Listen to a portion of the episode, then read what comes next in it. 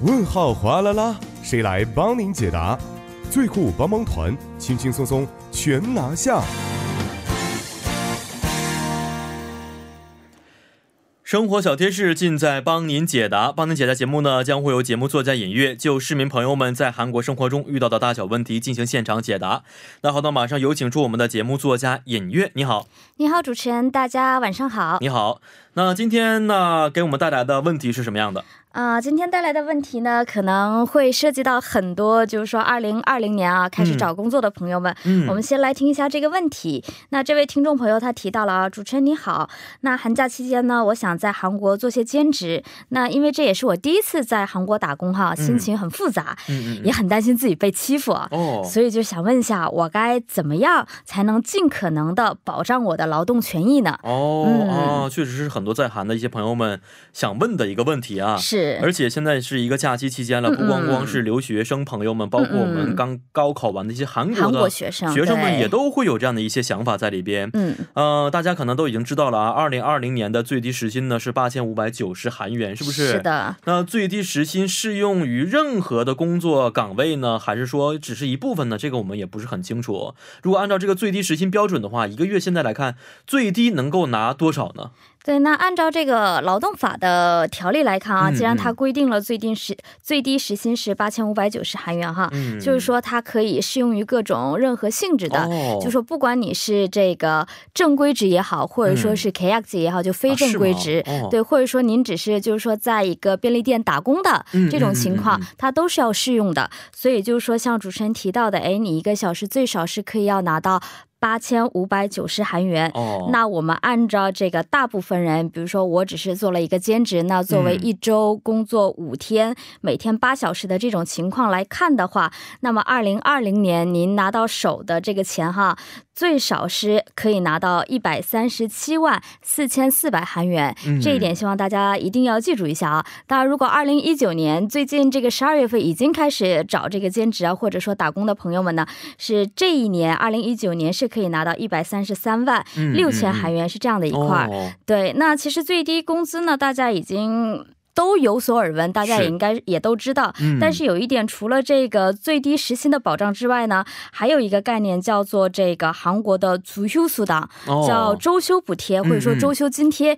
这个情况呢，其实可能很多留学生朋友们不是很明白。哦，就包括很多在韩国工作的人也可能会忽略的这一点。嗯，那按照这个定义来看，叫足休苏档嘛，就是周休津贴，什么意思呢？就是说给工作满一周的这样的劳劳动者。是应该给他们一个带薪的这样的休假日的，哦，是要给他们一天的带薪休假日，是这样的一个意思。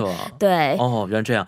这个周休津贴啊，如果想去了解的话，它是怎么计算出来的呢？是，那它其实就是说，因为我们这个是涉及到的，呃，就是说跟兼职或者说打工的情况有关嘛，所以也会跟每个人的工作时间的不同，它产生的这个金额也会不一样。当然，它对我们说打工者或者说兼职者，它是有一定的要求，就是说你最低。这标准呢是最起码你要达到每周工作两天，或者说我们量化的话，就是说每周是要工作十五个小时以上的这样的劳动者。当然，他因为这个工作的时间不同，他的算法呢也是，就是说我们拿到手的这个所谓的补贴的这个钱也是不太一样的。那按照这个计算方法哈，我看了一下，可能我数学不太好。那先简单跟大家说一下，它是这个一周的总工作时间除以四十乘八乘以我们应该拿到的这个时薪，是这样的。一个情况，然后这个可能大家如果跟我一样啊，存在这个数学不太好的情况怎么办呢？大家可以这个直接到网上，我们说这个绿色的搜索框当中，你直接把这个足球粗档打进去，它会直接跳出来这个计算的方法，自动计算方法。对对对，这个方法是最简单的，你可以把你一周的工作的时间，包括你拿到的这个时薪的钱输入进去，就可以算出来了。那我们就按照他刚刚的这个计算的这个公式来看哈。如果按照二零一九年的最低时薪八千三百五十元计算的话，我们按照每天工作八个小时，这个每周工作这个四十个小时来看的话，我们这一周算下来，其实可以多拿到六万六千八百韩元。哦，这样算下来的话，一个月的标准按照四周来看的话，是可以拿到二十六万七千二百韩元。嗯，其实我们可以将近多收到将近三十万韩元这种情况。但是很遗憾的是啊，这个韩国的六成以上的中小中小企业。业，这笔费用是不支付的。哦，这种情况是比较多的一个 case。虽然说法律是这么规定的，但是很多在我们说实际操作起来，按照这个市场上的调查的情况来看，这个虽然有，但是落实的情况并不是那么的完善。对，也就是说，这个并不是一个强制性的津贴政策吗？不，这个是个强制性的津贴政策。对对对，不是非常好。对对对，是这样的啊。那比如说，如果有一些朋友啊是在便利店打工的话，这个做兼职的话，也是有必要要去签劳动合同的吗？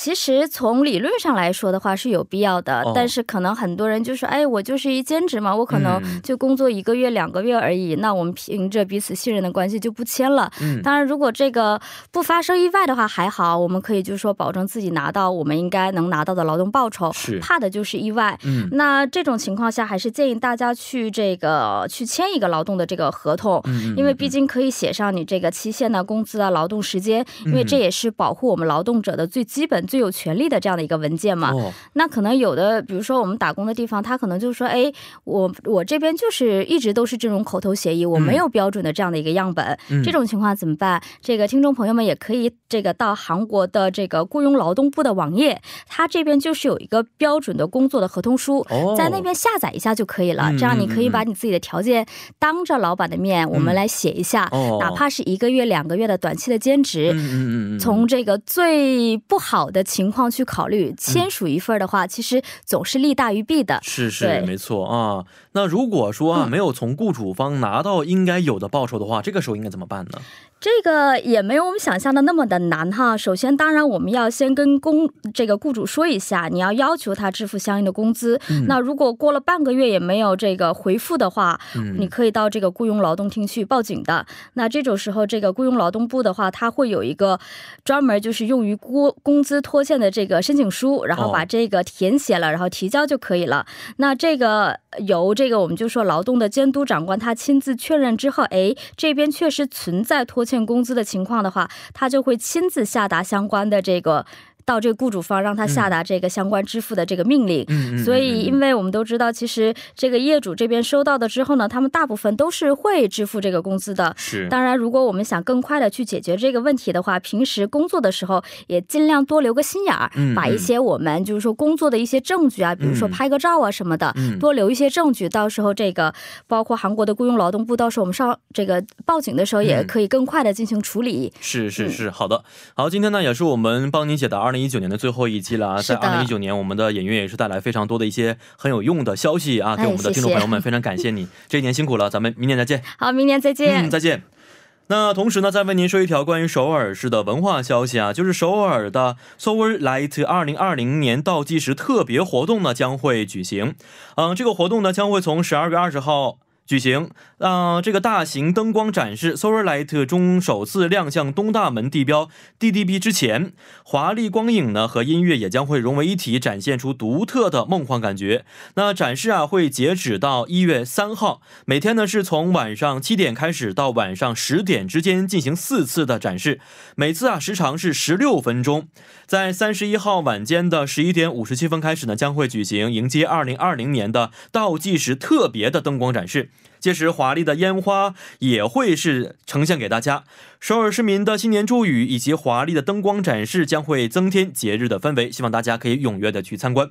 那以上就是我们今天幺零幺三信息港的全部内容了。节目最后呢，代表作家尹月和董爱颖以及制作人刘在恩，感谢您的收听。最后，把这首来自莱德佩日佩演唱的《萨伊库》献给大家。明年的二零二零年幺零幺三信息港将会继续邀您一同起航。